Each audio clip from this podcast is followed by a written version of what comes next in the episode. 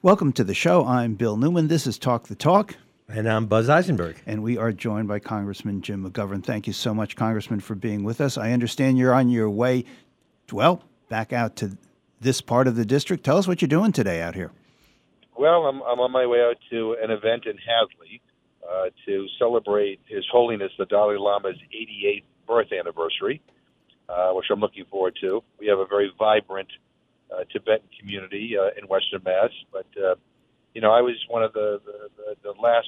Uh, I was the last official congressional delegation led by uh, Nancy Pelosi a few years back to actually be led into Tibet, um, and now the Chinese government has blocked everybody uh, from going in there, and uh, and their repression against the Tibetan people is horrific. I also, a few years back, uh, went to Dharamsala, India, and actually met with His Holiness the Dalai Lama and had an incredible meeting. And so, I, I am, you know, looking forward to this event uh, with uh, members of the community to celebrate a man of peace, love, and justice. And uh, boy, do we need it now. Mm. Amen to that. Uh, Congressman McGovern, I'd like to turn to some political matters, if I might. Uh, uh, Mr. Kennedy is getting a lot of publicity, most of it unwarranted, as far as I can tell, since he's uh, ranking about nine percent in the polls. But he is uh, he is mounting a challenge in the Democratic primary for president to President Biden. I wonder what your thoughts are about uh, Kennedy's challenge. Well, first of all, I have an enormous respect for the Kennedy family. I was good friends with uh, Senator Ted Kennedy. I was an admirer of Robert Kennedy and, and President Kennedy, and Joe Kennedy is my friend, and I, you know, I work with Kerry Kennedy on human rights issues. Unfortunately, uh, RFK Jr., you know, I think would be better suited to run in the Republican primary. He's an anti-vaxxer. He embraces all these conspiracy theories, and you know, I, I think his views are very dangerous and, quite frankly, don't reflect the the principles of the Democratic Party. I, I don't know whose principles they reflect.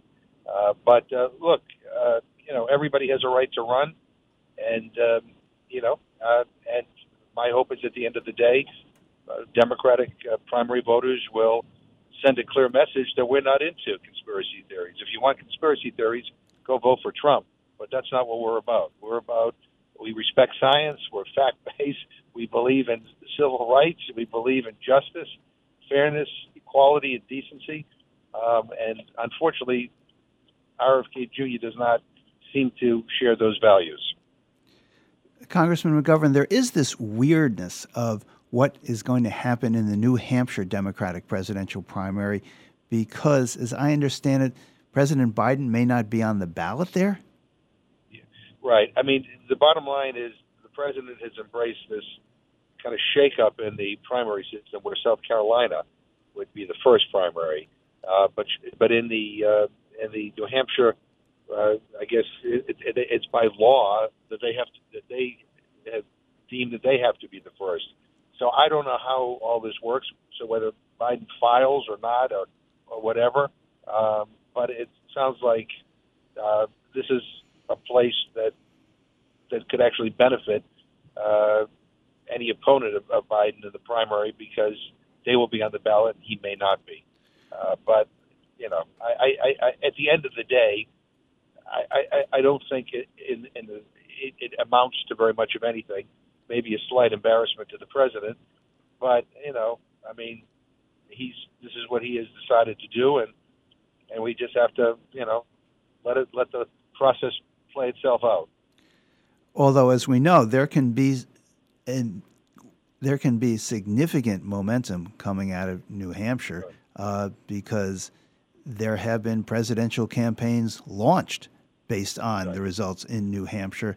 And the last thing in the world I would want to see is Kennedy getting momentum for these crazy anti vaxxer, anti science ideas and right wing Republican ideas that he's promoting. But it could happen, sadly. Yeah, right. But I, at the end of the day, I, I have confidence in the intellect and in the rationality of Democratic primary voters.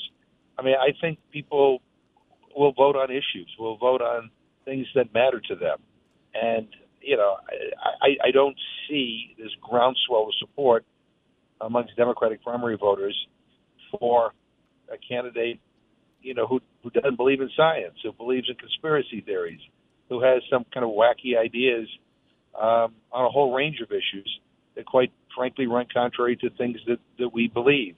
And so, if he does better than expected in New Hampshire because of this kind of quirk, uh, quirky system that we have that might not have the president actually on the ballot, I, I, I think you know, yeah, I mean, people will take note, but at the end of the day, that's the there's a long process uh, to play out, and um, and I think you know my expectation is that President Biden will uh, win the Democratic nomination overwhelmingly. I mean, this is not a a battle like between Hillary Clinton and Bernie Sanders, where you know uh, where we're talking about ideas that are all consistent within kind of the Democratic philosophy.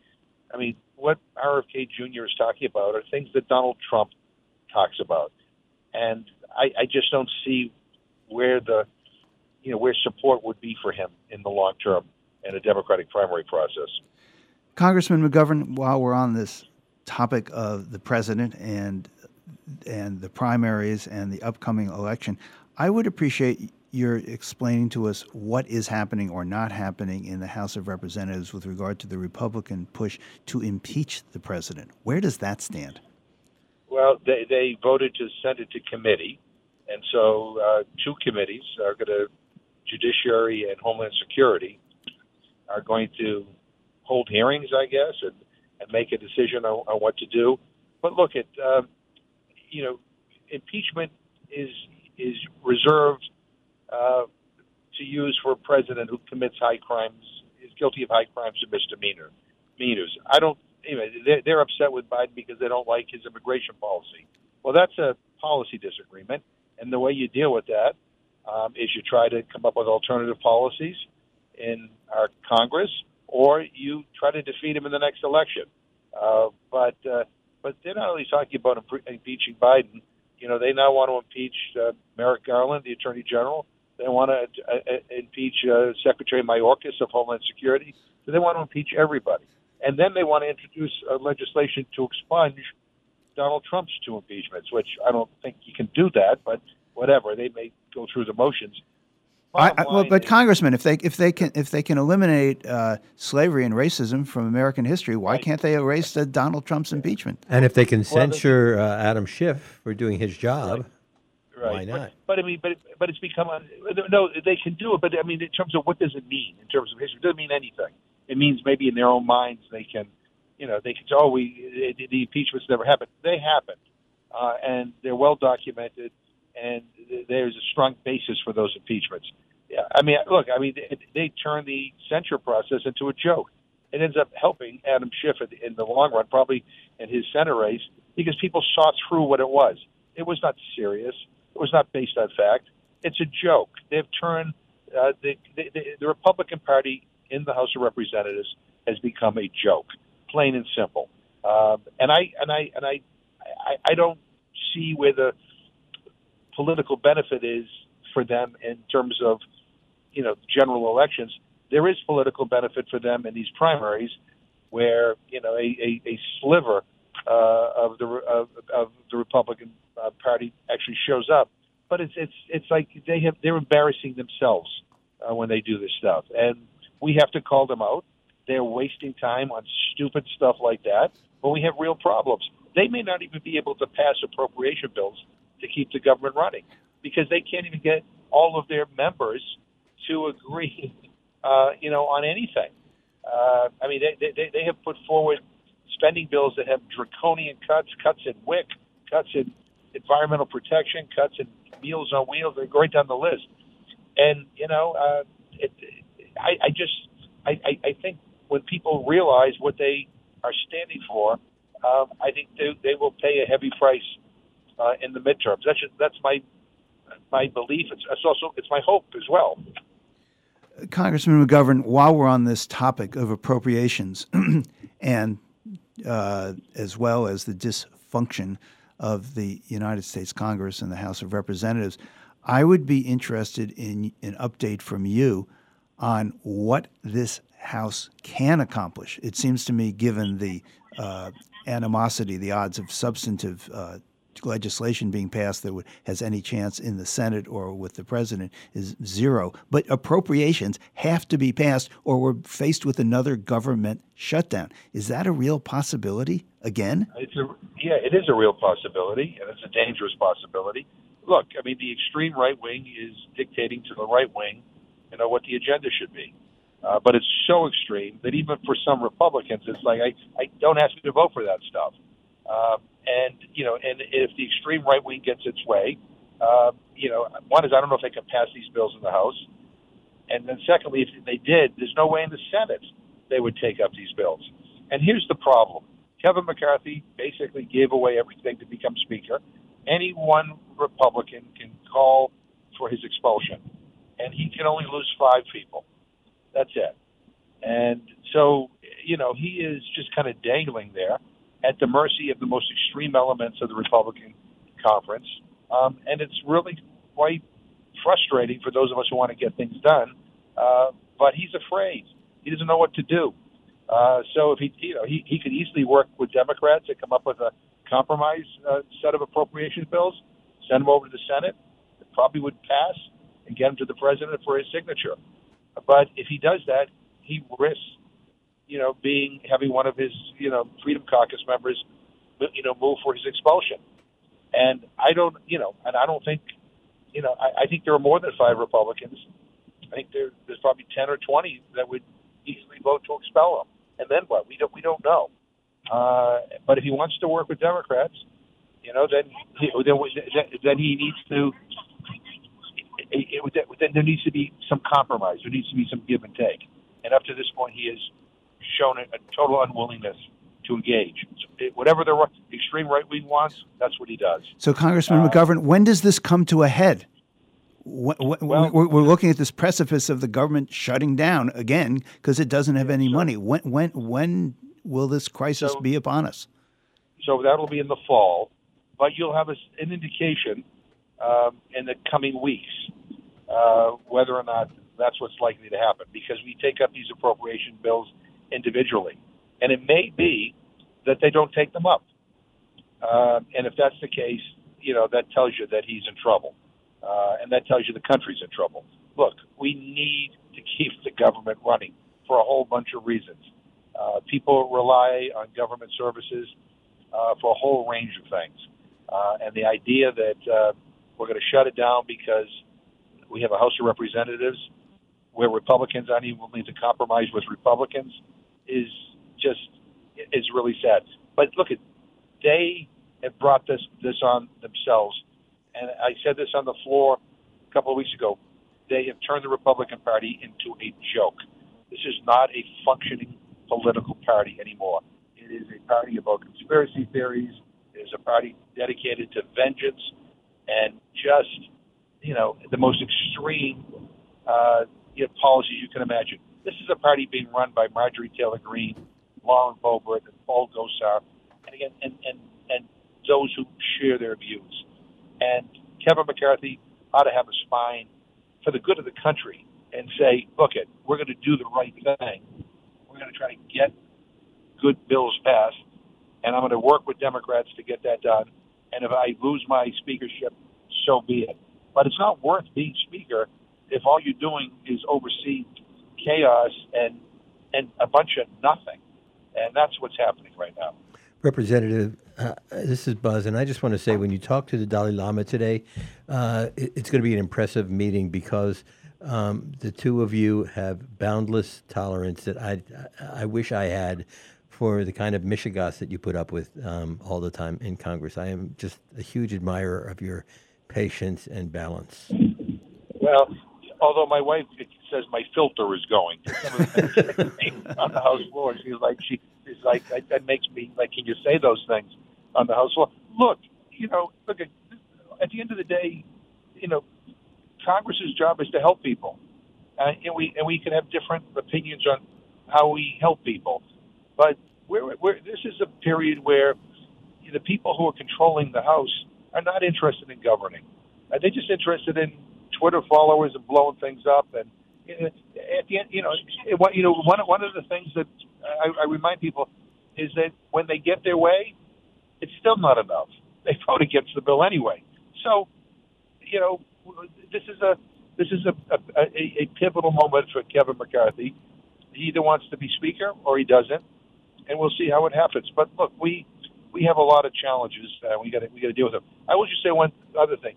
You know, we just celebrated Independence Day. You know, you know, I was I, I marched in the par- a parade in Rutland and on a rainy, rainy day. A lot of people showed up. It was actually very, very, very nice. But I said to you know, somebody who asked me, you know, what are you thinking on this day? I said, uh, we're still standing. Notwithstanding all of this, and notwithstanding the attack on our democracy on January 6th, it's still intact, and we got to fight to keep it intact. Uh, you, you know, for not only you know for the good of our country, uh, but you know, to, in order to help people. So that's where you know that's where my focus is, and you know where we go back into session next week, and you know who knows what's going to happen, uh, but uh, you know I'm ready for the fight, and uh, I love this country. I'm going to do what I can to.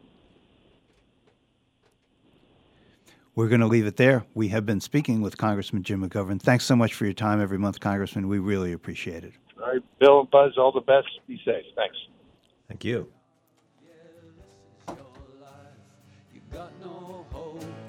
You got no plan, but the billionaire, yeah, he's your man. Cause Trump is on your side. Yeah, Trump is. More Talk the Talk with Bill Newman and Buzz Eisenberg coming up right here on WHMP. Find local news and local talk for the Valley. It wasn't necessary and it probably wasn't even appropriate on the one hand. I don't want that to sound like I don't support schools. I have a long history of supporting schools, certainly longer than any one of those city councilors. Where the heart of the Pioneer Valley lives. 1015 and 1400 WHMP. News, information, and the arts. Our house is a very, very, very fine house. Our house is a very, very, very fine house. You want to feel important. You want to be part of something bigger, something that matters and can help change things. You want to feel like you belong. We know. We felt that way too. And that's why we did something about it. We aren't just Army National Guard soldiers. We are normal people just like you, but our part time service in the Army National Guard means we get to be more. When our communities are in need, we get the chance to stand up and do something about it. We get to serve in our own region and help the people we call neighbors. From the coasts of Maine, Massachusetts, Rhode Island, and New Jersey, The small communities of Connecticut, Delaware, Maryland, and Pennsylvania. to the dense forest of New Hampshire, Vermont, and New York, and historic Washington, D.C., we are here for our hometowns. And together, we can make a difference. Take on your legacy. Visit NationalGuard.com to find out more. Sponsored by the Massachusetts Army National Guard. Aired by the Massachusetts Broadcasters Association and this station.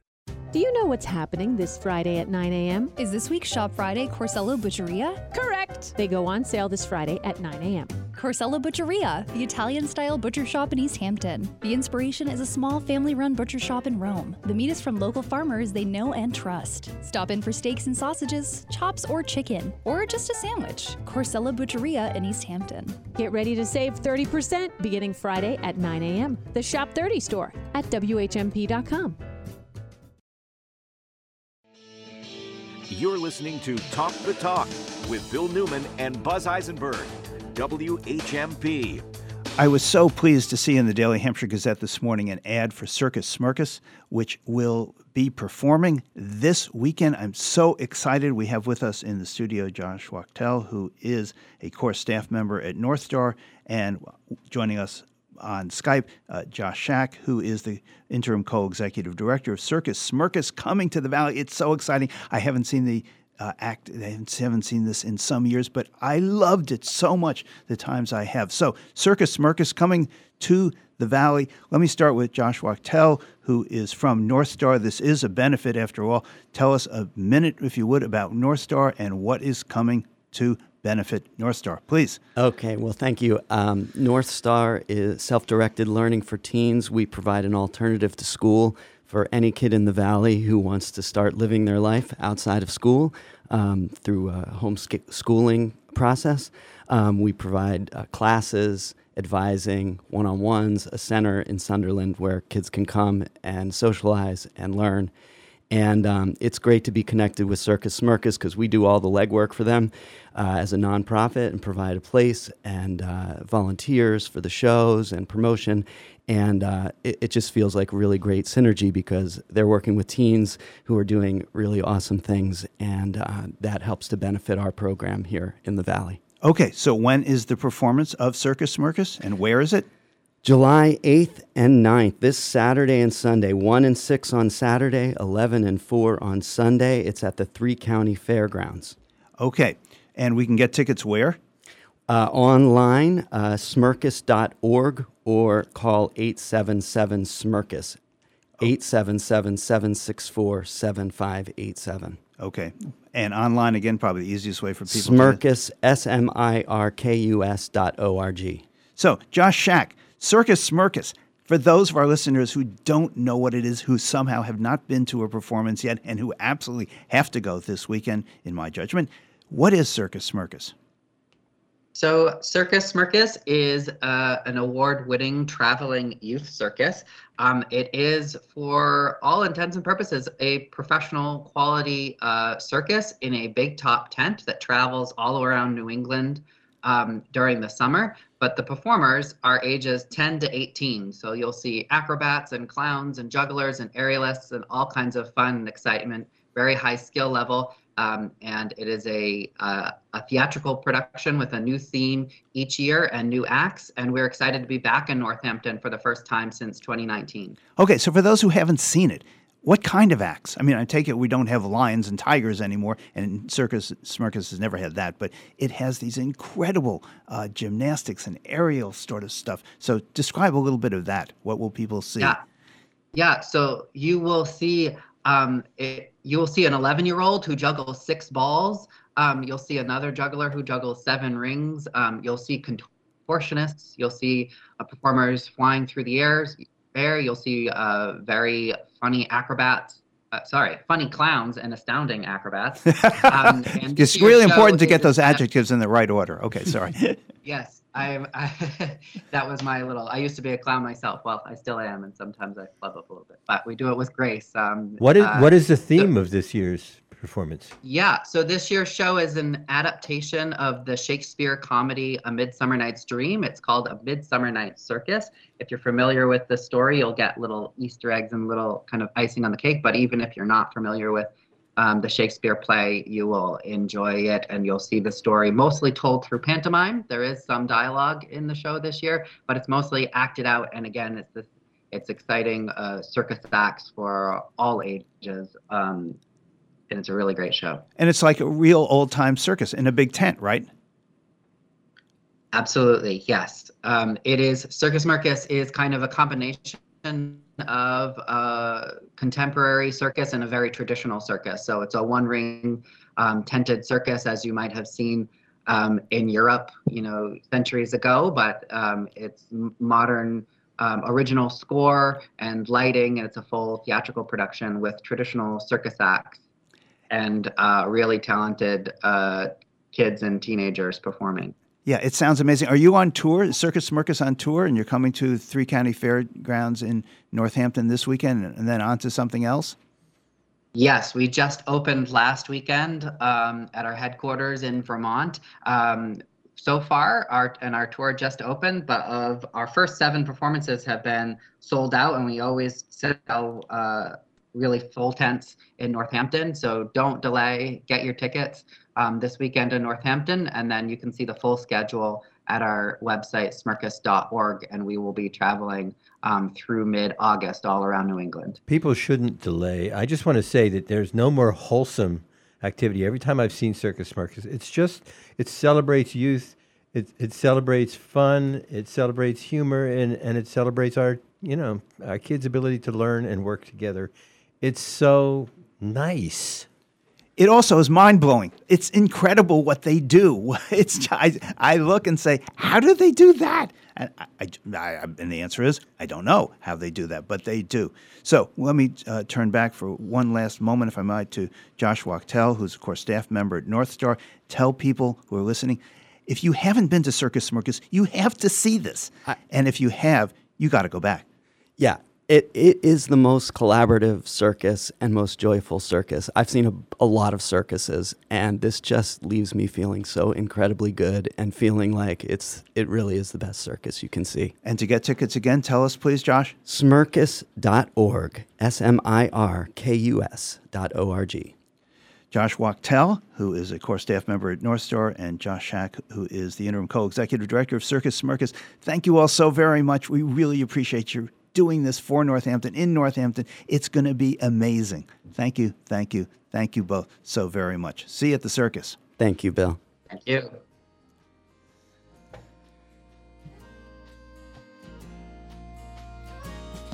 I'm back in the circus.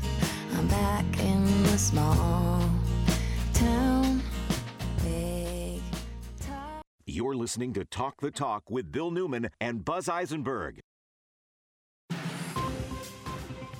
For WHMP News, I'm Jess Tyler. An independent journalist is suing the Northwestern DA's office over a public records request for the criminal records of all police officers in the district. Andrew Quemere, the author of the newsletter Mass Dump, is appealing a decision to omit some officers' names from the request on the grounds that the state public records law requires all legal documents related to police officers be public. However, DA Sullivan says that the records his office omitted are not relevant to officers' jobs and that a civilian would have a right to keep certain charges private. you know, it could be an embarrassing record going back to when they were a teenager or, you know, something that's not even relevant to their police work. So uh, we just oppose that. The lawsuit is being heard in Suffolk District Court, and DA Sullivan said the case could take as long as two years if they don't settle in the meantime. Easthampton passed an ordinance last night related to crisis pregnancy centers. It came down to a six to nine vote. It aims to protect the privacy of individuals seeking or accessing reproductive and gender affirming care from city employees attempting to report such activities to states that may impose civil or criminal penalties for partaking in those services. Additionally, the city's health department will let residents know how they can file a complaint if they have a problem. More affordable housing is coming to Franklin County with funding support from Mass Housing's Neighborhood Stabilization Program. Franklin County Regional Housing and Redevelopment Authority's Rural Development Inc. received $250,000 for the purchase and renovation of a three bedroom home on Cleveland Street. The Habitat for Humanity project constructing six, six single family homes on First Street in Turner's Falls may receive up to $1.2 million from Mass Housing. All of these homes will be reserved for first-time buyers and sold at affordable prices. For WHMP News, I'm Jess Tyler. This news update in Spanish is brought to you by our friends at Holyoke Media. Yo soy Johan Rashi Vega con la síntesis informativa de Holyoke Media. La Corte Suprema anuló el jueves la acción afirmativa en las admisiones universitarias, declarando que la raza no puede ser un factor y obligando a las instituciones de educación superior a buscar nuevas formas de lograr cuerpos estudiantiles diversos. La mayoría conservadora de la Corte anuló efectivamente casos que se remontan a 45 años atrás al invalidar los planes de admisión en Harvard y la Universidad de Carolina del Norte, las universidades privadas y públicas más antiguas del país respectivamente. La decisión, al igual que el trascendental fallo sobre el aborto del año pasado que anuló Roe vs. Wade, marcó la realización de un objetivo legal conservador buscado durante mucho tiempo. El presidente del Tribunal Supremo, John Roberts, dijo que durante demasiado tiempo las universidades han concluido erróneamente que la piedra de toque de la identidad de un individuo no son los desafíos superados, las habilidades desarrolladas o las lecciones aprendidas, sino el color de su piel. Nuestra historia constitucional no tolera esa elección. Desde la Casa Blanca, el presidente Joe Biden dijo que estaba muy, muy enérgicamente en desacuerdo con el fallo de la Corte e instó a las universidades a buscar otras rutas hacia la diversidad, en lugar de dejar que el fallo sea la última palabra. El juez Clarence Thomas, el segundo juez negro de la nación que durante mucho tiempo había pedido el fin de la acción afirmativa, escribió que la decisión ve las políticas de admisión de las universidades por lo que son, preferencias sin rumbo, basadas en la raza, diseñadas para garantizar una mezcla racial particular en sus clases de ingreso. Por su parte, la jueza Sonia Sotomayor, la primera latina de la Corte, escribió en desacuerdo que la decisión hace retroceder décadas de precedentes y avances trascendentales. Yo soy Johan Rashi Vega y esta fue la síntesis informativa de Holyoke Media a través de WHMP. This news update in Spanish has been brought to you by our partners at Holyoke Media.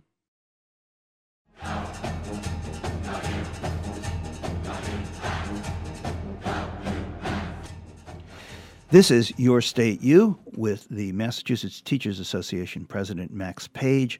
With us today, we are honored to have the president of the University of Massachusetts, Marty Meehan. Let me turn the microphone over to you, Max. There are things that are so pressing, so important, and have just happened that I really would appreciate hearing from you and from President Meehan what UMass is going to do in particular about the Supreme Court decision regarding affirmative action and student debt. So I turn the microphone to you, Max. Thank you very much, Bill, and welcome President Meehan. Thanks, Max. Good to join you. Good, good to join Bill. Glad to have you here. So, so President uh, Marty Meehan is the president of the UMass system, the five campus system that enrolls around 75,000 students every year, about half of our, all of our public higher education students in the Commonwealth. So, Marty, this is a really uh, tumultuous time. And what happened uh, almost exactly a week ago was that the Supreme Court in Thursday and then Friday of last week made two major decisions. One on essentially eliminating um, race as a, as a consideration in college admissions, public and private. And then the next day, they threw out President Biden's student debt, um, you know, forgiveness program that he had that he had um, put in place uh, last year. So let's start with the first one. What was your reaction to the Supreme Court's uh, conservative majority eliminating considera- consideration of race in college admissions? Well, fir- first of all, Max, uh, uh, both the affirmative action and the loan forgiveness decisions, I, th- I think, reflect a troublesome trend, basically making higher education uh, opportunity less accessible. So both of them are bad decisions. Couple that on the uh, on the abortion rights uh, uh, decision earlier, uh, you can see the uh, importance of the United States Supreme Court. And I want to get into the substance of, of your question, but I just I have to remark that after Donald Trump was elected president, on all of our campuses, at least the undergraduate campuses in Amherst and Lowell and uh, Boston and in Dartmouth, there were protests, and I made it a point to try to get to as many protests as I could. And I I asked folks how many people didn't vote in the general election, and and a lot of students raised their hand and they said, no, no, no, I was for Bernie. I didn't vote in the general. I didn't vote in the general. And I said, do you think Hillary Clinton would have been better in terms of Supreme Court uh, nominees than, than Donald Trump's going to be? And and we're paying a heavy, heavy price for that. But to get into the decision, I, I, I disagree strongly with the decision. I agree with the dissent written by uh, uh, by Justice Sotomayor, who, who who basically said that this thing imposes a, a superficial rule of color, colorblindness as a constitutional principle in, in, in a basically a segregated society. So, eh, how it affects UMass, we, we don't use race as a factor in admissions, but we make sure that we are diverse. And like President Biden's approach, we value uh, the uh, uh, diversity. We we value the adversity that young people have experienced on their educational journey, uh, and, we consider their financial means, where they grew up, where they went to high school, and their personal experiences with either hardship or discrimination. And we've made, by the way, Max, we've made enormous progress. I mean, UMass undergraduate students of color uh, in the fall of 2021 was 43%. That's up from 2015 when it was 33%. We're, we're, we're going to do everything we can to do things like increase financial aid, expand early college programs, and, and we're going to push all of the campuses to keep getting more and more diverse. Now, we, we'll, we'll do it within the law that doesn't get us into trouble, but, but UMass is going to reflect the population at large, and, and that means we're going to continue to strive for more uh, diverse students, more diverse faculty, and more diverse administrators. Could you stay with that for a minute, please, President Meehan? I'd like to know how UMass is going to deal with the statement in Chief Justice Roberts' opinion that it's okay for students to write about um, uh, how they've overcome uh, uh, obstacles, racial, including racial animus, in their lives, but not to have considerations of race per se. How will the University of Massachusetts and other colleges and universities, how are you going to thread that needle? It's okay for students to mention their race and to talk about overcoming obstacles, but then the race shouldn't be a consideration somehow. Don't understand how that's going to work. Can you help yeah, me? Yeah, and that's that's a great question, Bill. And, and, let me tell you what we're doing right now. Our lawyers in the general counsel office, uh, in in my office here, uh, have been studying this decision, looking at other decisions, and we're going to find a way to meet our mission uh, as a university. And also, you you mentioned thread the needle, and that's exactly what it's going to be. But we believe that we can thread that needle in a way that allows us to increase, continue to increase uh, diversity, and continue, as I say, to to accept students who who come from different high schools, different backgrounds, have had have struggled first in generation uh, uh, college uh, students, and we're, we're going to continue to do all that, but we're going to master what the decision says, and then, frankly, thread the needle to make sure that we are in compliance, but but making sure we do what we have to do, and that is to remain a very diverse institution and to become a more diverse institution. Right. We're speaking we will, with by uh, way, President Marty won't be Meehan alone of UMass terms System. I'm sorry. I, I just want to add, Max, that uh, you know the Biden administration is giving colleges and universities a lot of help and guidance on this. So we are going to, as a as a university community nationwide, I think I think that that, that we all are on the same team in terms of we're going to figure out a way not to let this decision negatively impact the diversity of our universities. So I uh, I am here in Orlando at the moment because the National Education Association is having its annual meeting, and I had a chance to have a a, a sit down with the Secretary of Education Miguel Cardona, and he is already working on an, addressing very specifically the student debt forgiveness issue. That was also the the Biden program on student debt forgiveness was thrown out. They are turning on a dime and figuring out a new way to help with that debt forgiveness, and they are very very committed to that. I would like yeah, to. Yeah, you know what? I got to tell you, I am very heartened by the White House and uh, and the Secretary of Education. They have aggressively responded, uh, cutting in half the amount that borrowers have to pay each month from 10% to 5% of discretionary uh, income, guaranteeing that no borrower earning under 225% of the federal poverty level will have to make a monthly payment under under this plan, forgiving loan balances after 10 years of payments. I think I think the Biden administration and the secretary have responded very aggressively, and uh, and we're we're going to be in a, for a battle. But I, I have to say, I'm impressed by their response, and I'm happy to hear that the secretary is reinforcing that with uh, with you. But uh, again, at UMass, we're going to redouble our efforts that we've been making uh, since 2018. Uh, average UMass undergraduate student debt has actually declined because we're putting more and more money into need-based financial aid, which is which I think is really important in terms of dealing with this. But uh, it's a very troubling decision. It re- honestly is. I think that both decisions are really troubling, and I would like to, uh, to spend another uh, few minutes, if we might, President Marty Meehan, on the Supreme Court's affirmative action Commission because, as Buzz has been pointing out to me as we've been talking, uh, the total African American uh, student population uh, by percentage at UMass is about 5.5%, which is down significantly from what it was some years ago. So I'm wondering if that, that uh, experience can be reversed and if you have concerns in that regard. Well, I could tell you as a system uh, as a whole, the number of people of color is is up uh, is up pretty pretty dramatically uh, at uh, at our campuses. listen, we have a major issue in this country. I believe our society is going to be evaluated uh, in history in terms of, you know, how we deal with African American males, what we do to make sure they, that you look at the data, and and it, it's one of the one of the real issues we have in society is we have to do a better job getting more people of color through K through 12 education and getting them to college.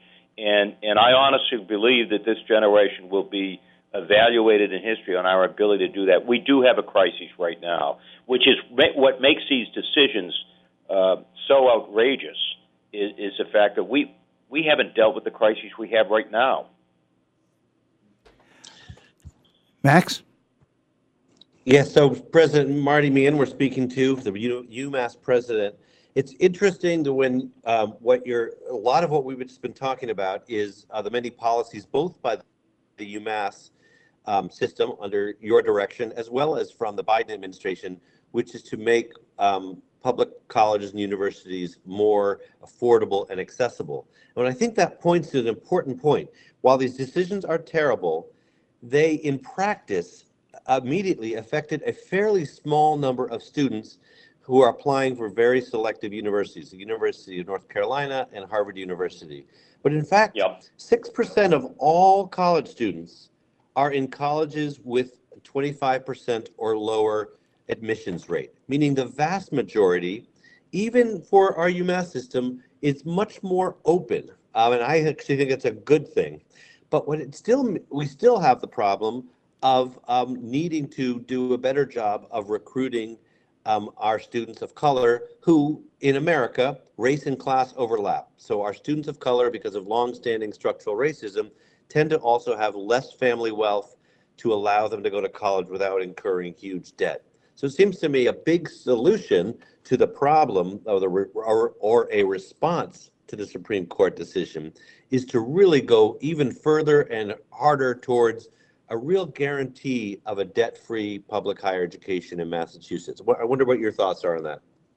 Uh, I, I agree. And one of the things that we're doing right now, Max, is we're expanding early college programs in diverse communities so that uh, young people in those communities see UMass as possible and save money by starting college courses while they're still in high school. We have more than 900 early college students in Massachusetts uh, at Boston, Dartmouth, and Lowell in programs this coming academic year. UMass Amherst, uh, I've talked to the incoming chancellor, and they will soon be launching uh, its initiative as well, which I think will get at exactly what you're striving to get at. But but look, there's no question we need to be able to produce graduates without debt. As it is, Max, sometimes a sticker price at UMass uh, scares diverse students away because they're not aware of the financial aid. They're not aware of the fact that we put um, $380 million of need-based financial aid into the budget every year. Well, certainly this year it's it's, it's that much. So I think a lot of times the sticker price scares people uh, away. But but we've increased financial aid, um, you know, from 236 million in 2015 to 395 million in, in fiscal year 23. That's a 67 percent increase. But Max, to your point, a lot of a lot of folks don't realize that that this financial aid is available, and sometimes it's an impediment. We are going to take a quick. UMass President Marty Meehan, I think we will, if it's okay, we will come back and talk a little more about the, the next tangible steps, including what's going on with the state budget, the Cherish Act, other ways that we can advance high-quality, debt-free public higher education, and we will uh, be back in just a minute. This is Talk the Talk with Bill Newman and Buzz Eisenberg. What do you take to the beach? A book. Go to Broadside, get a beach read. Like Happy Place by Emily Henry, romantic comedy by Curtis Sittenfeld. Have you read Lessons in Chemistry? Read it by the water. Broadside Bookshop Summer Reads for the beach or a lazy afternoon in an Adirondack. Stacey Abrams' new thriller is Rogue Justice, and you won't be able to put it down, except maybe for a quick dip to cool off. Broadside, Northampton's community bookstore. Order any book on the Broadside website, have it delivered to your door, or pick up at the store. Hi, this is Jessica from Fitness Together. I meet clients every day who tell me that as the number on their scale grew higher, their self esteem dropped lower, and going to a traditional gym absolutely terrified them. Here at Fitness Together, we'll work with you one on one, either virtually or in one of our private suites in Amherst or Northampton. We'll help you set and reach your fitness goals, and most importantly, smile every time you look in the mirror. Fitness Together in Amherst and Northampton. Your self worth is worth Fitness Together. What's cooking at River Valley Co op? Here's avid eater, grocery shopper, and co op member Bill Newman. Ah, summer in New England, and the local farmers are showing up at the co op every day with summer berries, basil, and tomatoes, an endless bounty of fresh fruits and vegetables. In the co op meat department, local chicken from Reed Farm, house made brats, sausage, lots of grilling ideas. And in the co op cheese department, get fresh mozzarella for your caprese salad. River Valley Co op, wild about local. Everyone is welcome. You're a nonprofit doing good work in the community. You want to let people know? That's easy. Talk to Hannah. Tell her you want to have a PSA on WHMP. If you're a community nonprofit, WHMP helps you communicate. Have an event? Need donations? Volunteers? Talk to Hannah. She'll help you craft a message and we'll run it at no cost. Hi, it's Hannah. Email me at hward at whmp.com or call me at 586 7400. WHMP News, Information, and the Arts, and messages from community nonprofits. You're listening to Talk the Talk with Bill Newman and Buzz Eisenberg. WHMP. And we continue Talk the Talk and Your State You with the president of the University of Massachusetts, Marty Meehan, and the Massachusetts Teachers Association president, Max Page. Max? Thank you, Bill. And um, Marty, you know, we've been, we've been talking about the Supreme Court decisions, but I think a lot of people recognize that a, a, a big part of the action is going to take place at the state level. We're, we can not expect a lot of wonderful progressive action from the Congress in the very near future. So we have some options in the state, and I just wanted to hear your thoughts about um, first the the Cherish Act as a way forward. This is something, of course, we have proposed the Mass Teachers Association with our own state senator Jo Comerford, and hear your thoughts about that, and as well as the state budget, which is still being hashed out, even though we have passed the July 1st deadline. So, how, Yes, what do you uh, see and- coming up um, on helping out public higher ed? Well, first of all, I support the Cherish Act, have supported in the past, and will support it in the future, as I supported the uh, uh, Fair Share Amendment, which, uh, you know, frankly, I'm hoping that, that we can, in higher education, voters specifically said that they wanted more of an investment in public higher education, uh, and I'm hoping that we will get uh, more assistance from both of those avenues. And, and look, part of my job as the president of the University of Massachusetts is to advocate for more uh, public funding for UMass. And the reason for that is because historically, Massachusetts public higher education has been historically underfunded when you compare with other states. Other states like California and Maryland and Pennsylvania and Wisconsin, where where the state builds all their buildings, takes all care of all the deferred maintenance. So historically, we have been behind in Massachusetts, and I think part of it is that there, there was a bias for years, decades, uh, in favor of private institutions over public institutions, with a feeling, Max, that uh, that that that we have these great private institutions. Why do we need a world-class public uh, research university? Well, we do because UMass is educating the workforce of Massachusetts, and and and the the people of Massachusetts send it UMass, whether it's to be an engineer, to be a nurse, to compu- to be a computer scientist, uh, to to go to med school or, or, or law school, whatever they're planning to do, uh, they're they're here at UMass and they're going to stay at UMass. So it's really important that the legislature invest in the University of Massachusetts. We have two uh, bills that passed, one in the House, one in the Senate, in addition to the governor's bill. And what we're doing now is just trying to get the higher numbers wherever we, we, we can.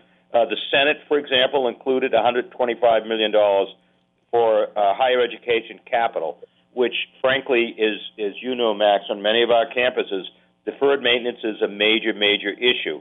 Um, the Senate also put $30 million in for uh, student support services. We have a major issue with uh, with behavioral health and mental health on all of our campuses. It's not just our students, by the way, as you know. It's it's it, we've been through COVID, and and we have faculty who are hurting, we have staff that are hurting. Uh, the in addition to that, the Senate uh, put in some, uh, the House put in some money for uh, an endowment incep- uh, incentive, which we support, and uh, and and we're looking for more money for high demand professional scholarships. So we're working with the legislature uh, as much as we can. We're hopeful that that the fair share amendment will result in in more funding, but uh, but we're just going to have to keep and frankly working, Max, with the MTA and, and and all the other folks in Massachusetts to make it a reality. And I will uh, add one uh, data point that we just put out, which is a new poll that we commissioned um, of the general public, and 80% would support a ballot initiative for high quality, debt free public higher education as a right of every resident. So the general public sees this as a crucial issue. And I guess I want to lift up that the Supreme Court, for it's, it's terrible, the Supreme Court decisions that we were talking about earlier. But the one good side is it lifts up how crucial our public institutions are, including the UMass system, to achieving both economic and racial equity in the Commonwealth. Um, it is, as you said, it is we who educate the working class, the middle classes. It is not generally Harvard and MIT, as wonderful as institutions as they are. If we're building future citizens and workers in the Commonwealth, it is the public system. It's the community colleges, state universities, and of course, the, your five campuses. I'll give you the last word, Marty Meehan. We just have a minute about your prognosis for this budget and the future. Well, eh, on the issue of debt free, all I will tell you is I attended one of our campuses, uh, UMass Lowell, in the late 70s, and I was able to pay for tuition and books by working every summer, then working part time, and and I got through debt free. Now, if you look at the cost of a UMass education today and factor in inflation, which was reasonable, the cost actually hasn't gone up. It stayed about the same if you factor in inflation. What has shifted is when I was a student, the state paid 85% of the budget at UMass Lowell. Today, the state pays about 23% of the overall budget. So we need to get to debt free. A kid can't come to, a student can't come to UMass and, and get out debt free without significant changes in the assistance that we give students. Right. That's the way I got an education. I wouldn't have had the opportunity without it, and we ought to provide it to the next generation as well. Thank you very much. We've been speaking with uh, UMass System President Marty Meehan, and uh, uh, we will be talking further, no doubt, about uh, ongoing reaction to the Supreme Court decisions. Max, love to join you anytime, Max and uh, Bill and Buzz. Great to join you. Thank you both so very much. This is Talk the Talk with Bill Newman and Buzz Eisenberg on WHMP. I'm Lisa Riley. Join me every Saturday at 9:30 a.m. here on WHMP as we share stories that shine a light on justice-involved individuals or just underdogs in the game of life, their struggles, their successes, and the many resources and opportunities available for those who are hustling to carve a new path and prove that failure isn't final. So unlock your future, rewrite your story. This is the Hustler Files. My name is Silas Kopf. I have long been a friend of Riverside Industries in Easthampton. For more than 50 years, they have empowered and supported adults with developmental disabilities. People are treated with dignity and respect, and the Riverside team helps them to reach their goals and even find employment in our area. You may not realize it, but you encounter people every day in our community that receive training and support from Riverside Industries. To learn more about the fine work that Riverside Industries does, go to rsi.org. WHMP Northampton and w- This is Talk the Talk with Bill Newman and Buzz Eisenberg on WHMP. And welcome to Talk the Talk. I am Buzz Eisenberg. I'm Bill Newman. And this is Thursday. It is 10 o'clock. This is something I look forward to all week long. It is Science and Sensibility with Professor Brian Adams. And he always brings in very interesting guests. And who do you have today, Brian?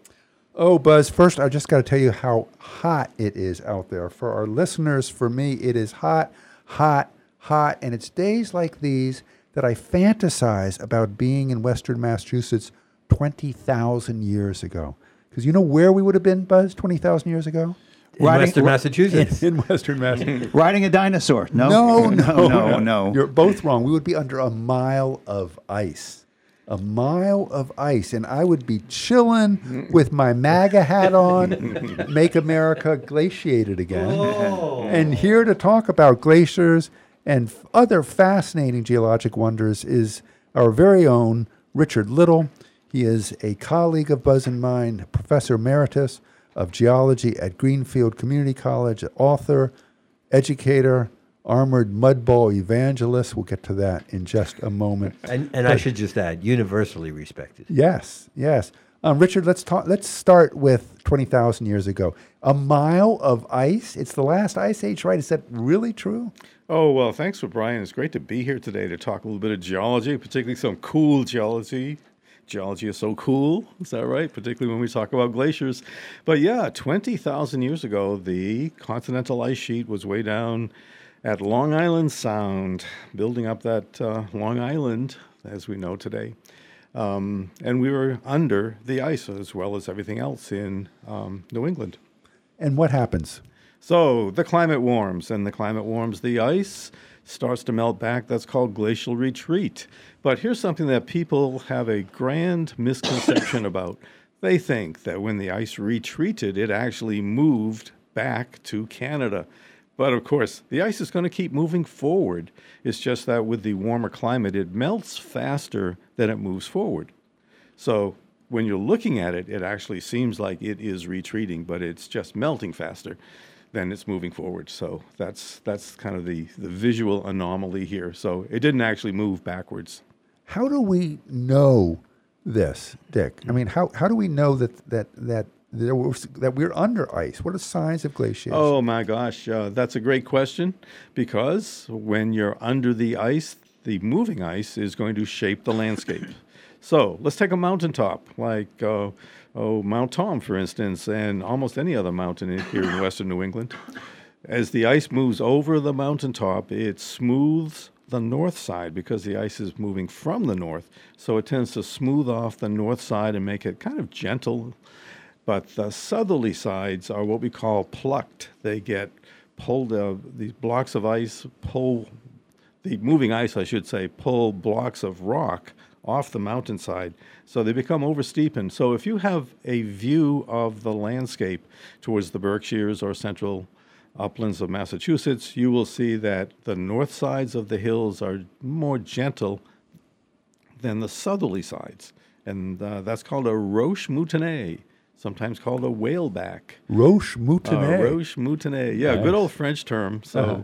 for the smooth north side and jagged, plucked Jagged southern south side. sides, yes. Uh, and most of our, but uh, um, that's not the only way that we can identify glaciers. Can you talk about erratics and and uh, that that sign of very cool rocks out there? Oh, that's right. Yes. Uh, so the moving glacier scratches rocks, so we see lots of smoothed and scratched rock surfaces. We see, as you said, erratics. These are rocks that were plucked away from uh, mountainsides and then moved by the moving ice. When the ice melts away, boom, there it is. It's dropped on the landscape, but it's not in the same place that it came from. So that's why it's erratic. And then, of course, the big thing is when the ice makes it here to Franklin and Hampshire County, somewhere around 16,000 years ago, we have a lake that is following the front of the ice, and that's the Great Glacial Lake Hitchcock. so twenty thousand years ago, we're under ice, and 14, 15,000 years ago, we're underwater. That's right. That's right. As the ice melts back, the Connecticut River Valley is a lowland, of course. And as the ice made it to, uh, it's melting back now, when the ice melts back to central Connecticut around 18,000 years ago, there is a dam of debris across the Connecticut River Valley, and that acts as a dam. So when the ice melts back from that point in central Connecticut around Middletown, we have a lake because the uh, meltwater is dammed up. And so the more the ice melts, the longer that lake becomes. And so here, sitting in the flatlands of uh, Northampton today, we're on the old lake floor Of glacial Lake of Hitchcock. Glacial Lake Hitchcock. That's why it's so flat. That's why there's no stones around here. So we know. So you know, when we talk about farming, this is such a the valley is such a wonderful place to farm. Is that a result of Glacial Lake Hitchcock? Yeah, there's two things. There's the the clay of the old lake bed, number one, but then once the lake drained, the river comes back to the valley and starts to cut into those layers and gives us uh, what we call terrace deposits, floodplain deposits, and that gives us a nice capping of silt and fine sand. If you're just trying to plant on clay, that's kind of uh, swampy. You know, the, the water doesn't penetrate very well into it.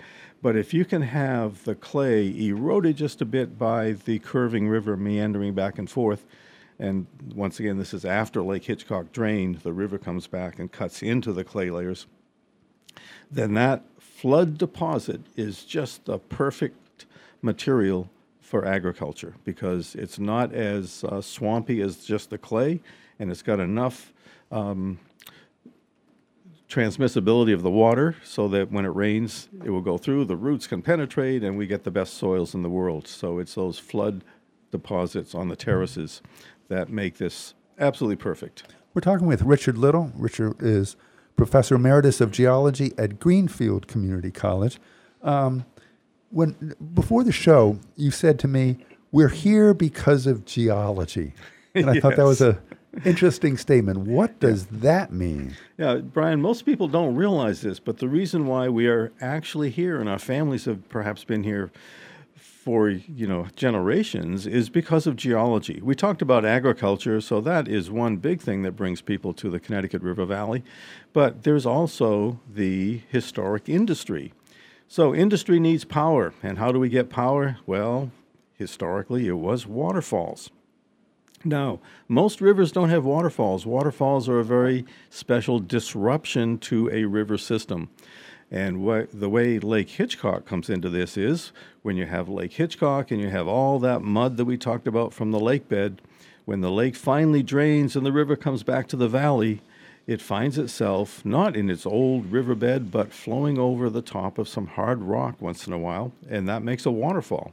So we have these waterfalls that develop after Lake Hitchcock, and that's what gives us the hydropower for places like Holyoke and Turner's Falls. And we are the birthplace in Massachusetts of the American Industrial Revolution, right? Yes. Thanks to water and water power. Thanks, and that's all due to Lake Hitchcock. So, Thank you, Lake Hitchcock. absolutely. Yeah. Uh, Um, and then also, I just want to say that the other thing that brings people to this region is the transportation corridor. And of course, it's this north south river here, the good old Connecticut River, that gives us the pathway from the coast up into the mountains in that north south direction. And the tributaries help bring us east and west. So it's the river development that gives us a transportation network that brings people here also. So And if you look at it's when all geology. you look at when towns were incorporated, so many of the uh, river towns are talking about the 1600s and the late 1600s. But if you get up into the hill towns, much later. So people start in the valley and then moving up into the hill towns.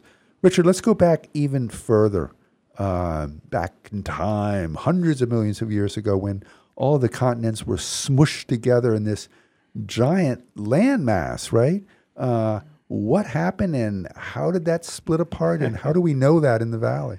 Yes, uh, one of the great things about the Connecticut Valley is we illustrate here the birth and the death of that great supercontinent known as Pangea.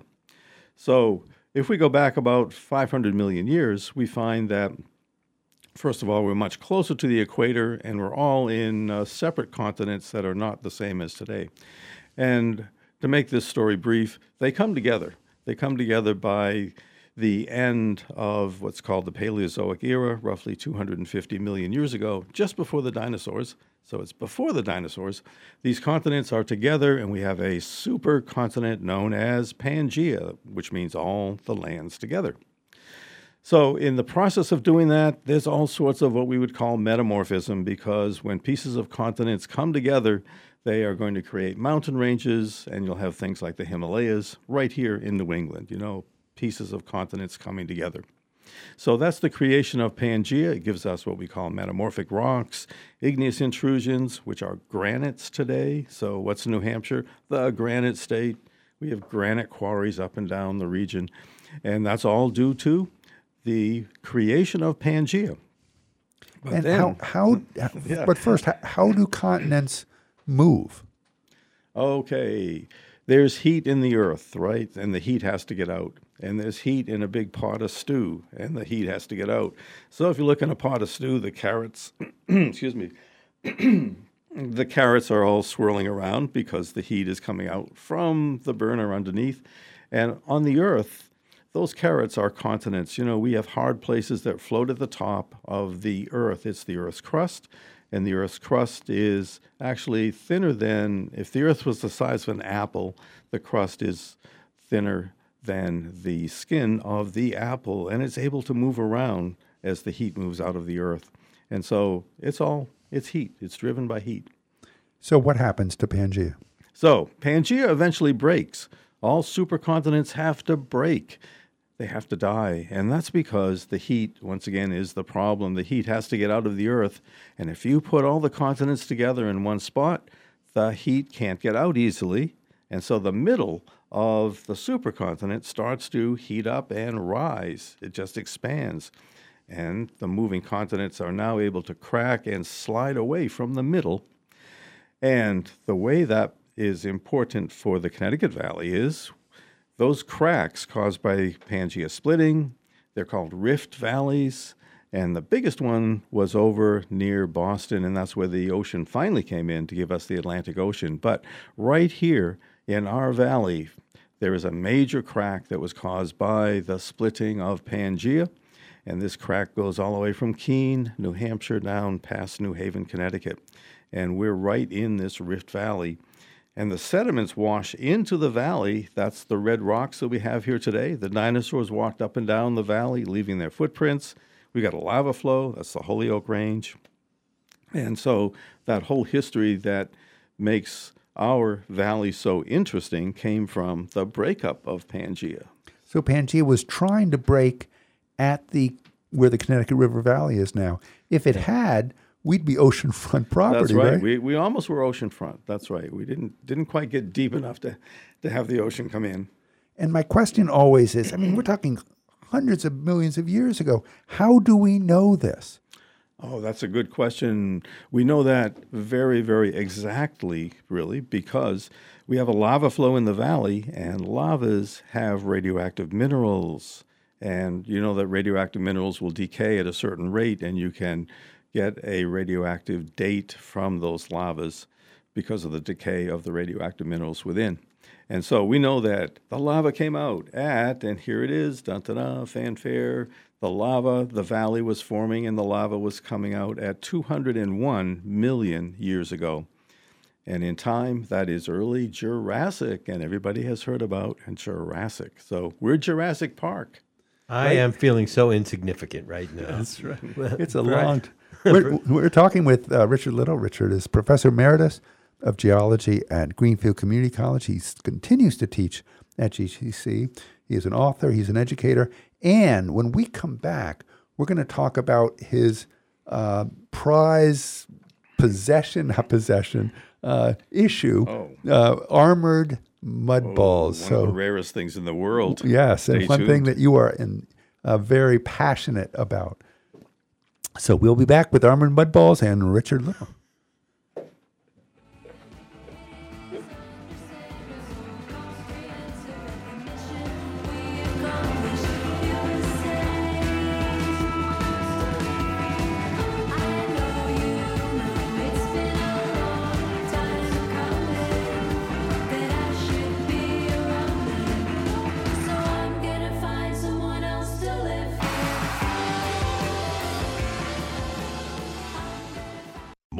Talk the Talk with Bill Newman and Buzz Eisenberg coming up right here on WHMP.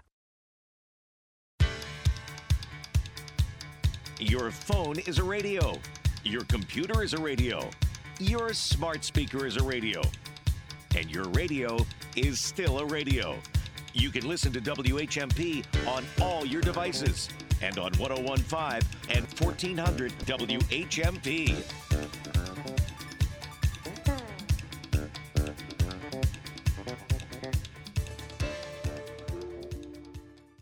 Ladies and gentlemen, boys and girls, Circus Smirkus is coming to town. Circus Smirkus, the traveling youth circus. Jugglers, aerialists, acrobats, and wire walkers. Laughs, thrills, and nonstop fun. Four shows at the Three County Fairgrounds in Northampton this weekend. Saturday 1 and 6, Sunday 11 and 4. Get tickets now at circussmirkus.org or at the gate. Circus Smirkus, the traveling youth circus, is coming to town. Want to make a difference in a big way? Nearly 200 children in Hampshire County are on a waiting list to be matched with adult mentors called BIGS. Children who are matched with mentors through Big Brothers Big Sisters of Hampshire County do better in school, report higher self confidence, and have better relationships with peers. Start something. Call 413 259 3345 and volunteer or donate to Big Brothers Big Sisters of Hampshire County. There's nothing like being in the same room at the same time, sharing your experiences with other women. At Cancer Connections Breast Cancer Support Group, we can laugh or cry. With our burdens lifted, even for a little while, we can go back to our lives better able to handle dealing with cancer and all it entails. Go to cancer connection.org to learn more or to donate today. Cancer Connection relies on local donations to make its services free of charge. You're listening to Talk the Talk with Bill Newman and Buzz Eisenberg, WHMP. And Bill Newman and Buzz Eisenberg are listening rapt attention to uh, geologist and professor emeritus from Greenfield Community College, Richard Little, talking with Brian Adams. Brian, this is just a fascinating discussion. We're we're talking at break this sort of concept of time and how difficult it is to uh, imagine what things were like uh, 200 million years ago, 500 million years ago. You know, the the beginning of the of the Earth. You know, billions of of, of, of years ago. I, I should Uh, have said we were listening with raptor attention, right? Oh. No, it was good you didn't, but exactly. Um, Richard, one of the things that you are famous for is armored mud balls. Yes. What the heck is an armored mud ball, and how did you get famous for it? Oh, this this is such a great story because it's interesting, it's funny, and it's geologically significant, and it's only here in Franklin County, actually, between Greenfield, Gill, Turners Falls, and Deerfield. These are the only places where these rare forms have been found. And we go back to the Mesozoic, and here's the story. Let's go back to the Jurassic. So, we were talking about the split of Pangea and the fact that we get a rift valley. Well, when you have a rift valley, there's mountains fairly close to you on one side, and then the streams from those mountains wash into that crack that we call the rift valley, and they bring sediments. So, sand, gravel, mud, that's getting washed into that valley. Well, once in a while, a stream would undercut a muddy bank, and a chunk of mud would fall into that stream. This is mainly during floods, by the way. So at the time, we had a lot of these flash floods. So there'd be a flash flood, and then for a few hours, the stream would race. It would undercut a muddy bank, and this piece of mud that was hard would tumble into the stream bed. It would tumble downstream, be get, and it would get round on the outside and sticky on the outside.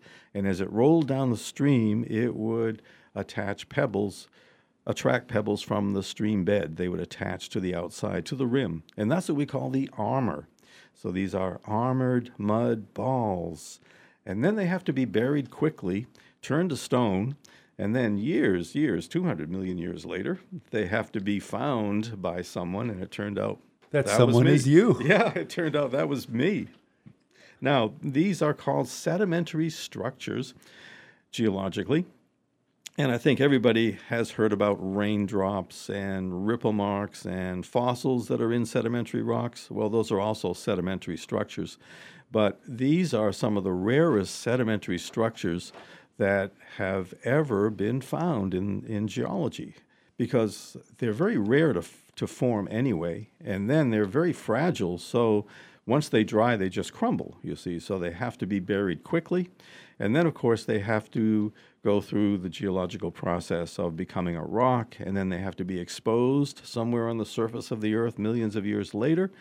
And then, as I said, somebody's got to find them. And in this case, they were uh, quarried rocks. So there just happened to be a rock quarry at the exact spot where there were these armored mud balls from the Jurassic. And so, as the quarry people were taking chunks of rock out to, you know, build roads and bridges and so forth for the foundations, uh, they just happened to quarry a zone that had these armored mud balls.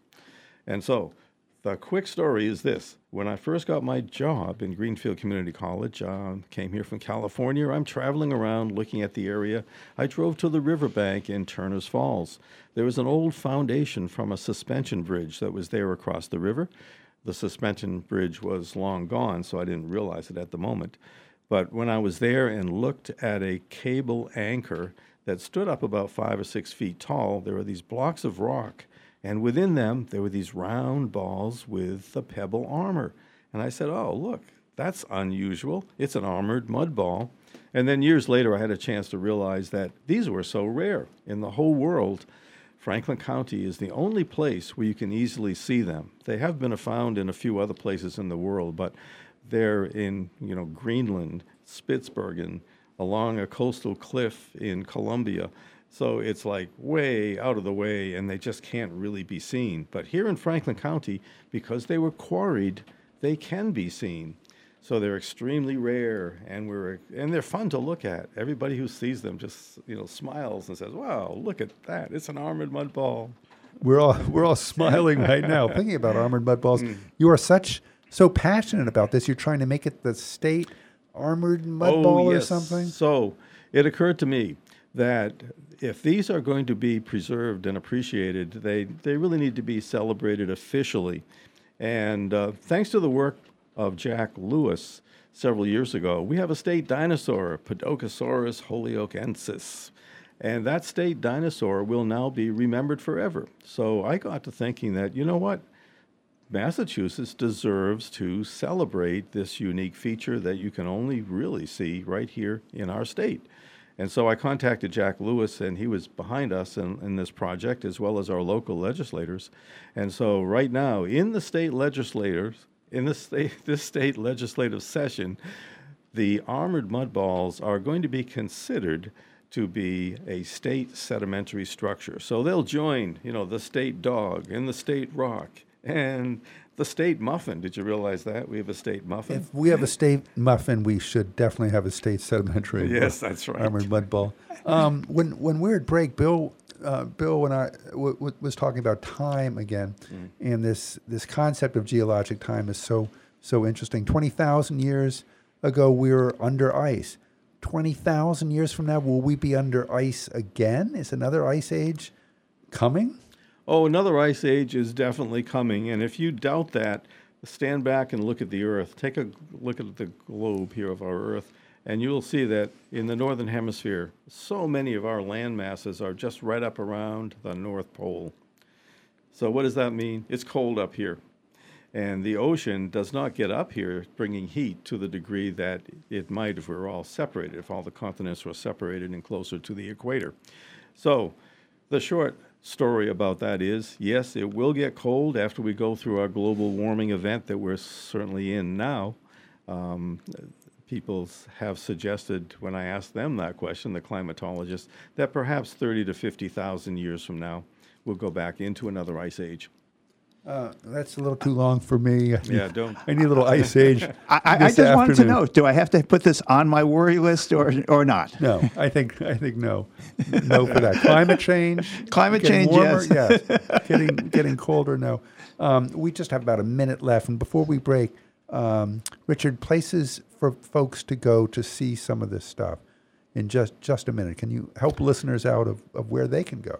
Oh, yes, yes, yes. Well, uh, definitely the Beneski Museum of Amherst College is a, a destination you should go. Drive to the top of the Holyoke Range. You're on a lava flow looking across the great view of the valley. Uh, you can go to Greenfield Community College. We have a geology path with all the rock types from the region that are spread out there in about uh, 60 or 70 feet along uh, right beside the main building. Easy to find, and it's online if you want to see the guide to that. I also wrote a book about the valley, about where to go in the valley, uh, called Exploring Franklin County. By Richard Little. So And listeners could find that book where? uh, you can find that book in some of our local bookstores, and it's also online. We've been talking with Richard Little. Richard is Professor Emeritus of Geology at GCC, and we've gone back in time about 500 million years ago and gone forward in time about 40,000 years ago. So thank you so much, Richard, for taking us on this time travel through the wonderful geology of the valley and encourage our listeners to get out, maybe not at one, you know, at, uh, today it's a, a, little hot, but um, this evening, how about that? Um, get out there and look at some of the marvelous geology features that we have. Thank you so much, Richard Little, for joining us today. Thank you so much, as always, Brian Adams. We're going to be right back with uh, uh, some jazz. We'll be there in a minute. You're listening to Talk the Talk with Bill Newman and Buzz Eisenberg. For WHMP News, I'm Jess Tyler. An independent journalist is suing the Northwestern DA's office over a public records request for the criminal records of all police officers in the district.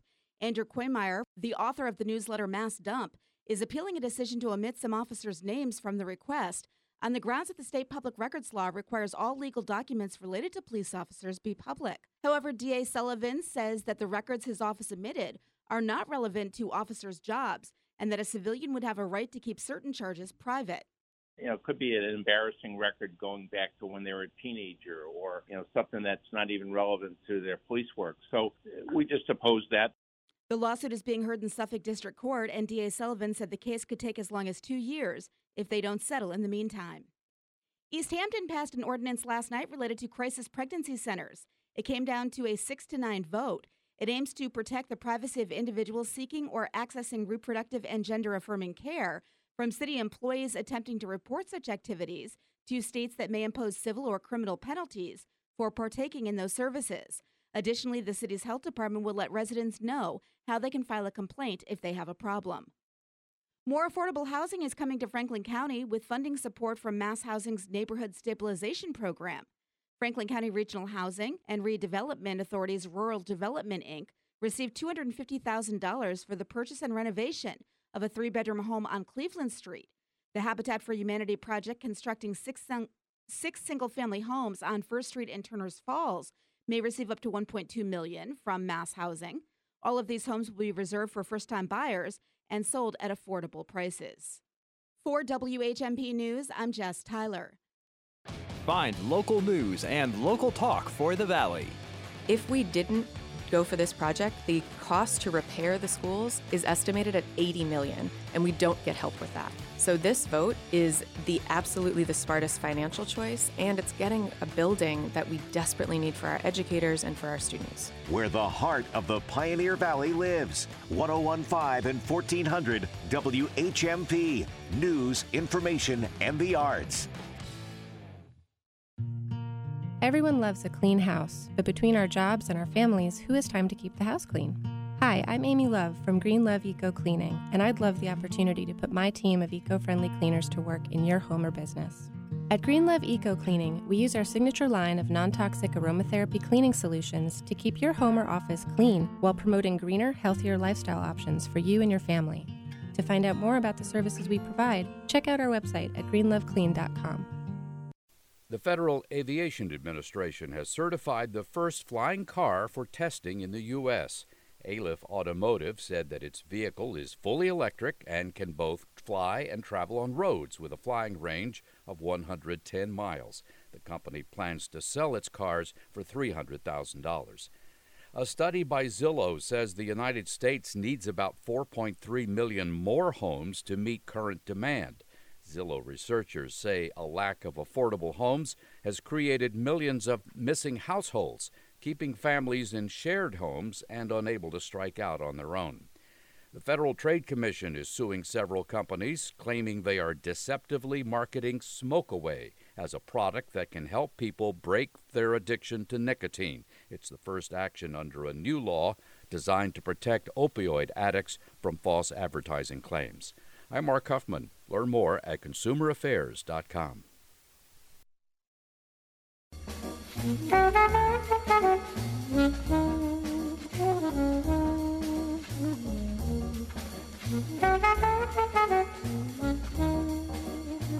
And it is Thursday. I just love Thursdays. We also have Glenn Siegel on our All That Jazz segment. And you have a very special guest today. We do. A good friend as well as uh, interesting guest. His name is Dennis Steiner. He was uh, born and raised in Cleveland, Ohio. And after living in LA, he moved back to Cleveland and immersed himself in the local jazz scene.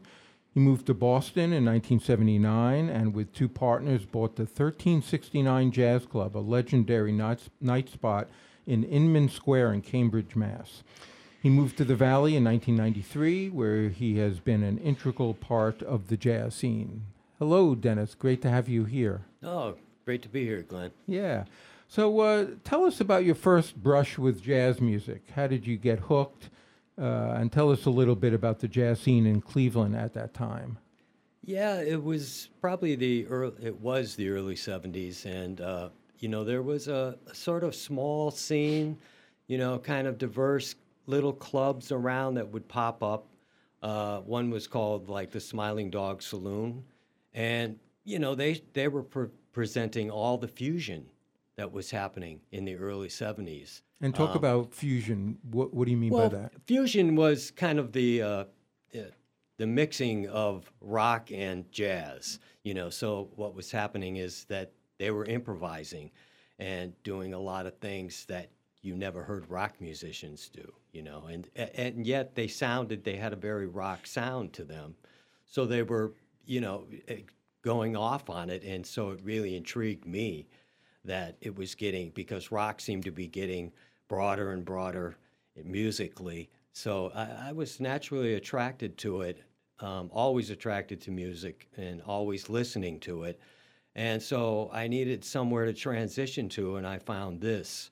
Um, and when I got to this club called the Smiling Dog Saloon, it uh, it was you know this club that had groups like Weather Report, you know Chick Corea, you know, uh, Oregon, it, just a whole host of people that at the time I never even heard of. But I went down, and interestingly, they had uh, an opening act for all these headliners. And it was this local guitar player named Bill DeArango. And Bill DeArango had played with Charlie Parker in 19 in the in 45 all the way to 55 I think and then he was originally from Cleveland, came back to Cleveland, opened a music shop, and all the young musicians of that time that, that were there heard about his his music store and started going there just really for lessons first and then just to hang out. He mm-hmm. was like the guru. Yeah. You know, yeah. I mean, he knew like Miles Davis, and, you know, when Miles Davis would come to town, which he did a few times with his electric band, Bill DeArango would go backstage and talk to Miles, you know. Mhm. So, it, So did you get to meet him and hang out with him? So that yes. So uh, when I got, I, I actually went to see uh, an organist named Brian Auger in it, uh, the Oblivion Express. So Mhm. I, I went down there, and suddenly there was this opening act with just two guys, right? And I was like, wow, what is this? And all of a sudden, you know, uh, this, it was Bill DeArango who was not playing bebop. He, he had like a wah wah pedal and a fuzz box on his on his guitar, and he was playing with a drummer named Skip Hadden, who ended up playing on uh, Weather Report's "Mysterious Traveler." So you know, there's this deep connection there. So I just kept going back to this club, and, and it was kind of like Bill and a guy named Ernie Krivda and Skip Hadden were kind of like the house band. So they'd open up for everybody. So hearing Bill DeArango and Skip Hadden just opened me up. Suddenly it was like a, a whole new world. Yeah, yeah, know? yeah. And before we get off Cleveland, I know uh, Joe Lovano, who's one of the great tenor saxophonists of our time. He's a Cleveland, uh, and his father, Yes. uh, both from Cleveland. Did you was same- that, was that was before his well, time? yeah, no, that he he was kind of immersed in in that scene too. Okay. You know, so he was playing a lot, and he had played with his father a lot, and I eventually heard his father play, and you know, uh, Joe was always on the scene, always playing, always doing gigs. I think he started playing, you know, gigs for his. He had to sit in for his father who had a heart attack when he was like twelve. So Mm. he started going to all these kind of gigs and playing on them. So, he was a big part of the scene, and he was also in Boston, going to Berklee, and also coming back all the time, and then transitioning to New York. Mhm. You know, so he would constantly come back, and he'd bring somebody back with him. And there was a guy, uh, a percussionist, Jamie Haddad, whose father owned a restaurant, and uh, you know he would have like three week stints with like Lovano, uh, Kenny Werner, Scott Lee on bass, and uh, Jamie on drums. You know, and they would just play every night for like three weeks. I just want to interject for people who are, are listening and are not uh, jazz fans. This litany of names; these are these are some really important people in in the jazz community that uh, that we're we're hearing about a star-studded list of Mhm. names. that, Yeah, uh, Lovano especially. Uh, you know, as far as you know, current saxophonists. Um, you know, especially with Wayne Shorter's passing and Sonny Rollins is still alive but not playing. Um, Lovano is is the gold standard, I would say. So what happens in Los Angeles here? Well, Los Angeles for me was just a young hippie going going west, hitchhiking around for about a year, and then coming back to Cleveland. So it wasn't really a musical thing, although I was starting even out there to start listening and transitioning into jazz more than than rock. You know, Mhm, so. mhm. So then you uh, moved to the Boston area um, in the late 70s. Um, tell us about the Boston scene there, and, and let's get into the 1369 Club, which uh, I lived in Boston in the late 70s, uh, and that was a go to venue. That was uh, one of the premier places to hear live music, jazz uh, especially, but also blues and, and other musics. So tell us about that transition. Yeah, um, I, I moved there in '79. Uh, I had a friend who was a drummer who was going to Berklee. He was from my hometown. Uh, so I, you know, I wanted to get out of Ohio, basically, and so I uh, went to visit him. And when I did, you know, I saw this really big scene happening, uh, just activity, because Cleveland was so dead that anything in comparison to it was just like, wow, what is this? There were people out at night. You know, the streets were lit. you know, it was just like, it was a, a dream, you know. So I got there and I kind of immersed myself in the jazz scene as I did in Cleveland. But the jazz scene was much bigger. You know, there were all the Berklee College of Music, the New England Conservatory, all these people who were pretty much either connected to somebody international or were international themselves would would be there playing, trying to gig. And so I was getting my way around the clubs in the 1369 was one of the clubs that I frequented, you know, and made friends there and eventually uh, met uh, two of my partners that wanted to buy the club and included me in that. And so we took off right from there because we had been always roaming around the city and saying, boy, you know, if they would only book, you know, so and so at the 1369, it would be a perfect venue. So we went in with that idea, and that's what we did. And then it just skyrocketed, really, you know. So what was the club like before you bought it? Was Well, it was mainly a local scene, and it was really it had a few people there. Uh, the second owners, there, it was originally owned by these two brothers, and they made it a jazz club, but they had very local people, and they were really relying on Berklee students. So you know, it was always dead. Nobody'd be in there. Nobody was attracted to it except maybe their friends. And a lot of times, and, and everybody'd get paid like 10, 15 bucks a man, and that would be it. And you'd come. So there was no real motivation for doing anything to get a big crowd in there, you know, and there was no star attraction really. Well, so, well, let me let me ask you, Dennis. Uh, we're talking with Dennis Steiner, and uh, when you decided to get involved in the 1369 Club um, in the Boston area, what makes someone want to be a club owner? I mean, Yeah. is it your love of music? Is I mean, obviously you want it to be profitable, but uh, tell me, uh, there's a lot of complications in owning a club. There's alcohol involved. There's all Oh, kinds yeah. of issues. Yeah. Um, it, it was really love of music and love of jazz. You know, I was just so immersed in the scene and was hearing from many musicians, there's nowhere to play. Where do we play? How do we get in there, you know? And we can't get into these clubs. They're not really booking us and and also we're not going to work for $15 a man. You know, it's just not affordable for us to do that. You know, it's not worth it. So with all that in mind, we said, and we didn't think of profit. You know, we were kind of just eager to do this thing and see what happens and see if it it really works out. And then once we got in there, then we had to start thinking, well, you know, how do we make some money here? We have to, we're, or we're not going to stay alive, you know. Bill, you, you were talking um, about uh, nightclubs and uh, why we don't see as many as we used to. Yeah, I'd be interested to know what are the major obstacles because it is certainly of great significance here that the nightclubs, I'm not sure that's quite the right description, but certainly the music venues that we've had have uh, come on some very hard times. And I'm wondering what you see as the major obstacles to those kinds of clubs uh, continuing being vibrant and being economically successful.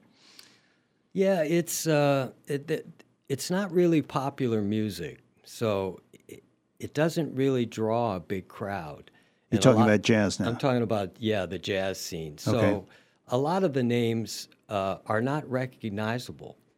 You know, so people don't automatically see it in the paper and say, "Oh, wow, I got to go see this." Sometimes they do, but uh, So most is the they name? So as a club owner, is the name of the group or the uh, musicians who've you bo- you've booked is that the essence of making this work? Well, uh, I'd say part of it is that that you, you start drawing people through a name, but then what we did was we suddenly found ourselves getting a reputation where people were going, "Wow, I really heard some great music there. I'm going to keep looking to see who's playing." And I would have many people walk in the club and compliment me on what was going on and what the scene was. I went to the club twice. Yeah, we we really developed a scene. We broadened the scene. We included a lot of different groups in in the scene, um, and then we, you know, all, of a sudden there was a reputation going on. We sort of got we there was a little uh, I think bounce like in the '80s where jazz started coming back in and people were listening to like Wynton Marsalis and just identifying that oh this might be something to listen to. And then suddenly, it, uh, people were telling me, like, wow, I, half the time I look at who you're presenting and I don't even know who they are. But all I know is, is that the music there is great. And so it's a new experience for me, even if I don't know exactly what I'm coming into or I've ever heard it before. And so that just sort of snowballed, you know? So. I'd be interested to know whether, from your point of view as a club owner, whether the ambiance of the venue is important, uh, whether food matters, whether a liquor license, a full liquor license, or a beer only license matters, uh, because these are all issues really pressing here in Northampton now. So, anything that you can tell us that your experience has taught you, I'd really like to hear about. Yeah. Um, well, it, it the liquor license is important because it's a source of revenue. Although one of the issues that we had with jazz is is that people come in, they don't drink, and when you own a, a bar, you're almost looking for people to overdrink. and, and you know because so you can make some serious money for the evening and For the criminal lawyers in yes, the area. and but there's that fine line where, well, you can't just get everybody drunk and then send them out on the street because you're liable. You know, if they get picked Well, up. there, there's all the safe serving stuff that's that's been you know, uh, yeah. th- th- and, and I think that's important. But what I'd like to know is what is it that financially makes makes it possible to to be to sustain a club, a, a venue like this. I mean, I, I look at the Iron Horse, which I was had gone to for many many years, and uh, the paper menus never seemed to be be reproduced. Um, the food was mediocre at and that's generous. Um, were, the seats were uncomfortable. Uh, everyone was crowded together. Um, everything you can say about it, in some ways, is is, is saying, well, this place is just not a, a venue that people want to go to. And everyone, everyone, lots of people wanted to go all the time because there was something about the place. Yes. And I'm wondering, just just I know I know we need to take a break in a moment, but help us out. Help us understand how do you create that? That it, yeah, it, it it's almost magical. You you try to to to attract people, and then suddenly what we found is is we just had the most diverse crowd that you could have. Where it wasn't, it, you would think Cambridge would be, uh, you know, pretty hip and liberal and all that stuff, but um, a lot of those venues are are very. Uh, you know they're limited and and who, who they want in their neighborhood so that's part of the issue so we we had a battle in many ways with that with some of the locals in the neighborhood who were not interested in seeing uh, african americans come in or gays or uh, you know and so we started opening that up and we actually had women saying that this was one of the safest places for women as a bar you know. So we took that serious. It's really know. great. Glenn Siegel has brought. Uh, we're blessed with with having uh, former nightclub owner Dennis Steiner, and Glenn is going to also ask Dennis about his incredible skills as a videographer. We're going to be right back after these messages.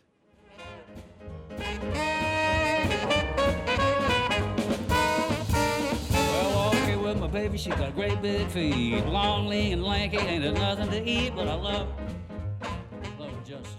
This is Talk the Talk with Bill Newman and Buzz Eisenberg.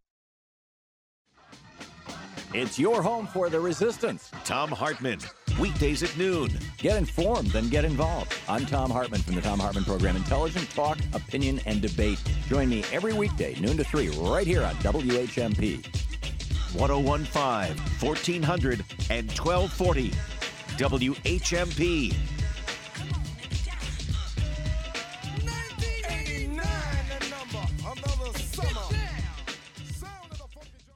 What's cooking at River Valley Co op? Here's avid eater, grocery shopper, and co op member Bill Newman. Ah, summer in New England, and the local farmers are showing up at the co op every day with summer berries, basil, and tomatoes, an endless bounty of fresh fruits and vegetables. In the co op meat department, local chicken from Reed Farm, house made brats, sausage, lots of grilling ideas. And in the co op cheese department, get fresh mozzarella for your caprese salad.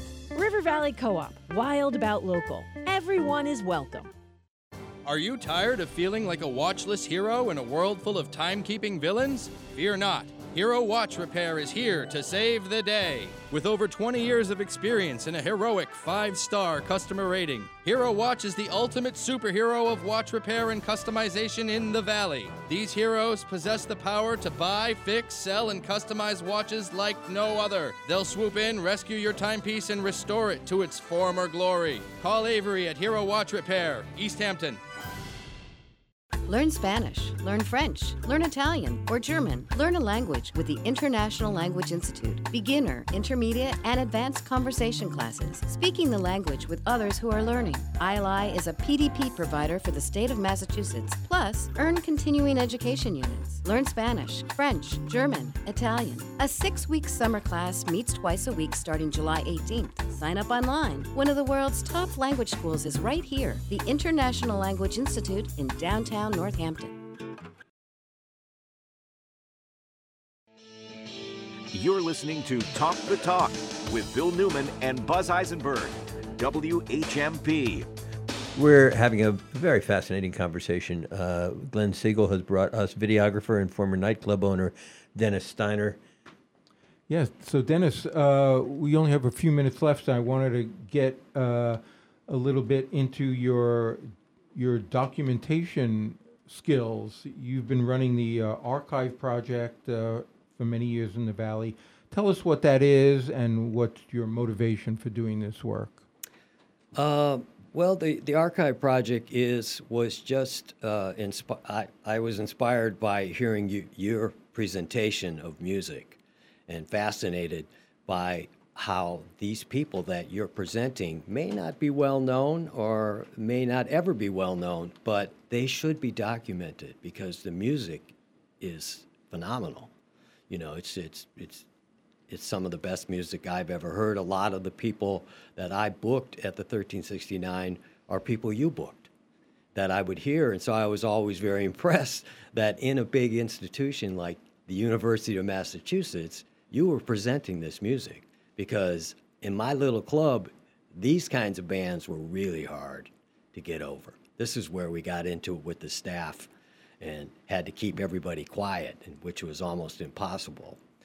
So that, that kind of inspired me, and I started getting into video, and I just saw it as an entry point into the music so that I could now learn how to shoot it and, and, and edit it. Mm-hmm.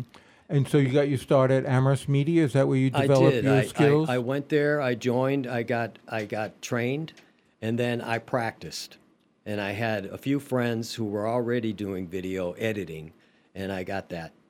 Mhm. And I just kept working it and working it, and then I connected with you, and in doing so, then it gave me an opportunity to have all of these performances that I could work on. Mm-hmm. You know. Great. And um, what are your plans for the material? I mean, we have at this point. Yeah. When did you start? How many years of Well- uh, concerts? 2005. Right? In about 30 seconds. what are your plans? Uh, well, uh, at this point, I haven't made any plans really. I just have all these documents sitting around, so I guess I'm going to have a talk with Glenn and see what kind of plan we can come up with. So. Yeah. Well, some of the material is actually at the Du Bois Library in their special collections, but they don't have everything. Mhm. Um, so that's that's one sort of future path. Possible website, maybe. Yeah. You know, I have to. Yet another project for the amazing Glenn Siegel and the longtime nightclub owner, Dennis Steiner, the videographer who's chronicling uh, our rich tradition of music in this region. I thank you both, both for being with us, and listeners, thank you so much for joining us on Talk to Talk. On behalf of myself and Bill Newman, remember, walk the walk and talk the talk. You're listening to Talk the Talk with Bill Newman and Buzz Eisenberg. Did you know that you can prevent domestic and sexual violence? You can say something. We all can say something. Together, we can do so much. Say Something is the domestic and sexual violence prevention program at Safe Passage. Join a prevention lab to build your skills and find opportunities to say something to prevent violence. Join us and help make your community safe and healthy for everyone. Get more information or sign up for a prevention lab at saysomethingnow.org. Grow Food Northampton helps you make the local food system better. This is Michael Skillicorn, Director of Programs. You can join us by shopping at Northampton Tuesday Market, getting a plot at our community garden in Florence, buying a farm share at Crimson and Clover or Sawmill Herb Farm. You can volunteer with us in our giving garden or participate in our neighborhood markets that bring the local food movement to underserved communities in Northampton. Get involved and support our work at growfoodnorthampton.com. Y WHMP.